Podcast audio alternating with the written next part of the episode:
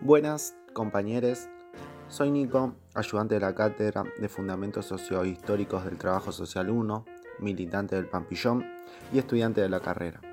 Espero que hayan tenido un buen arranque de la cursada virtual. En este episodio voy a contar a rasgos generales el programa de la materia, para qué sirve y también características generales de esta materia en particular. Ayer les docentes de la cátedra, subieron a comunidades un video y una ficha de cátedra de presentación de la materia, un pequeño juego de reflexión y la consigna de leer para la clase eh, que viene virtual el capítulo 1 de la metamorfosis de la cuestión social del autor Robert Castell. En primer lugar, voy a hablar de la ficha de cátedra escrita por la docente Mariana Servio y el docente Roberto Zampani. Esta no es solamente una presentación de la materia, sino también que cuenta los desafíos y las maneras de enseñar la historia del trabajo social y para qué enseñar esto. La cátedra se plantea tres desafíos a la hora de enseñar la materia. En primer lugar, seducir a los estudiantes con la historia por sus razones, por sus contextos, por sus hechos, sus explicaciones. El segundo desafío es retrabajar qué saben y qué pretenden saber sobre el trabajo social los estudiantes. El último desafío es elegir qué decir de la historia del trabajo social. Nuestra profesión tiene la complejidad de que existe en el imaginario social una idea meramente interventiva de la misma, eso lleva a no reflexionar sobre el pasado y no poder entender qué se hacía antes y por qué. Por esto, debatir la historia del trabajo social es intentar interrogarnos y poder volarnos un poquito los pelos con los contextos determinados en lo que surge la profesión.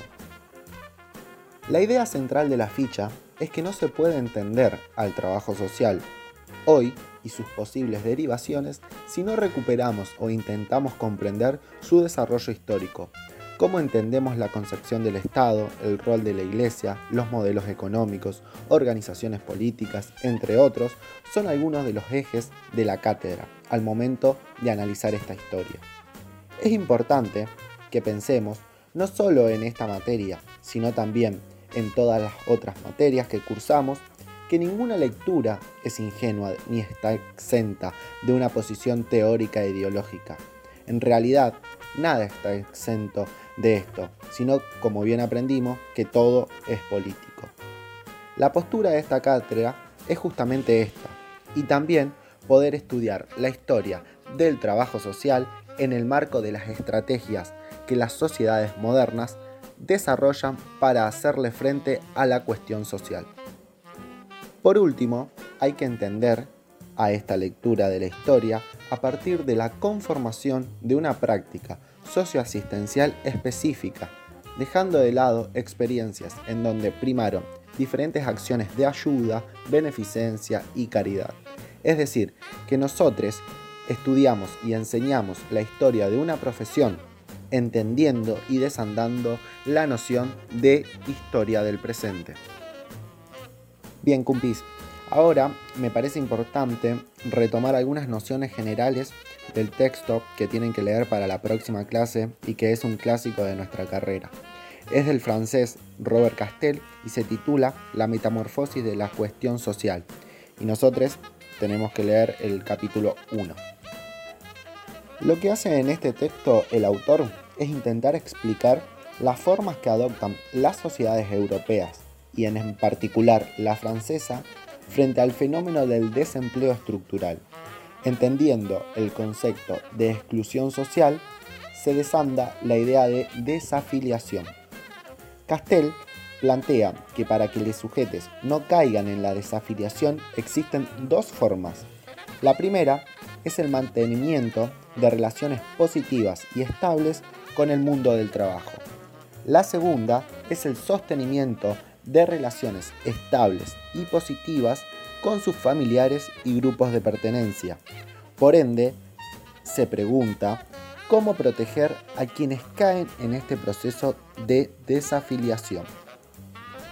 En el capítulo 1 en particular, destaca la historia de la Europa medieval y específicamente el momento en el que ciertos andamiajes socioinstitucionales se desarrollan en el seno de estas sociedades para llevar a cabo estas protecciones.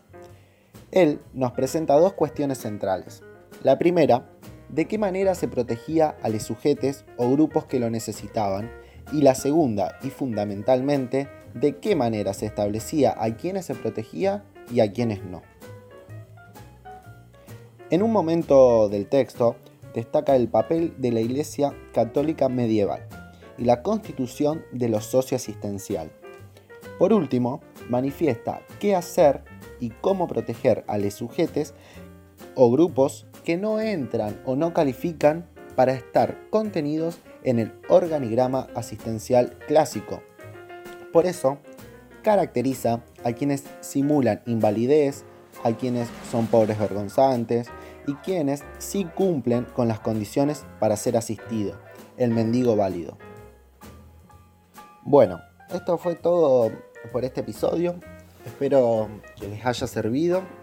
Esténse atentos a los próximos capítulos e episodios que vamos a seguir subiendo a nuestro canal de podcast del Pampillón, que se llama Data Acumulada, y en particular al de Trabajo Social, que se llama Por los Márgenes. Eh, y espero encontrarnos pronto en los pasillos de la Facu. Saludos.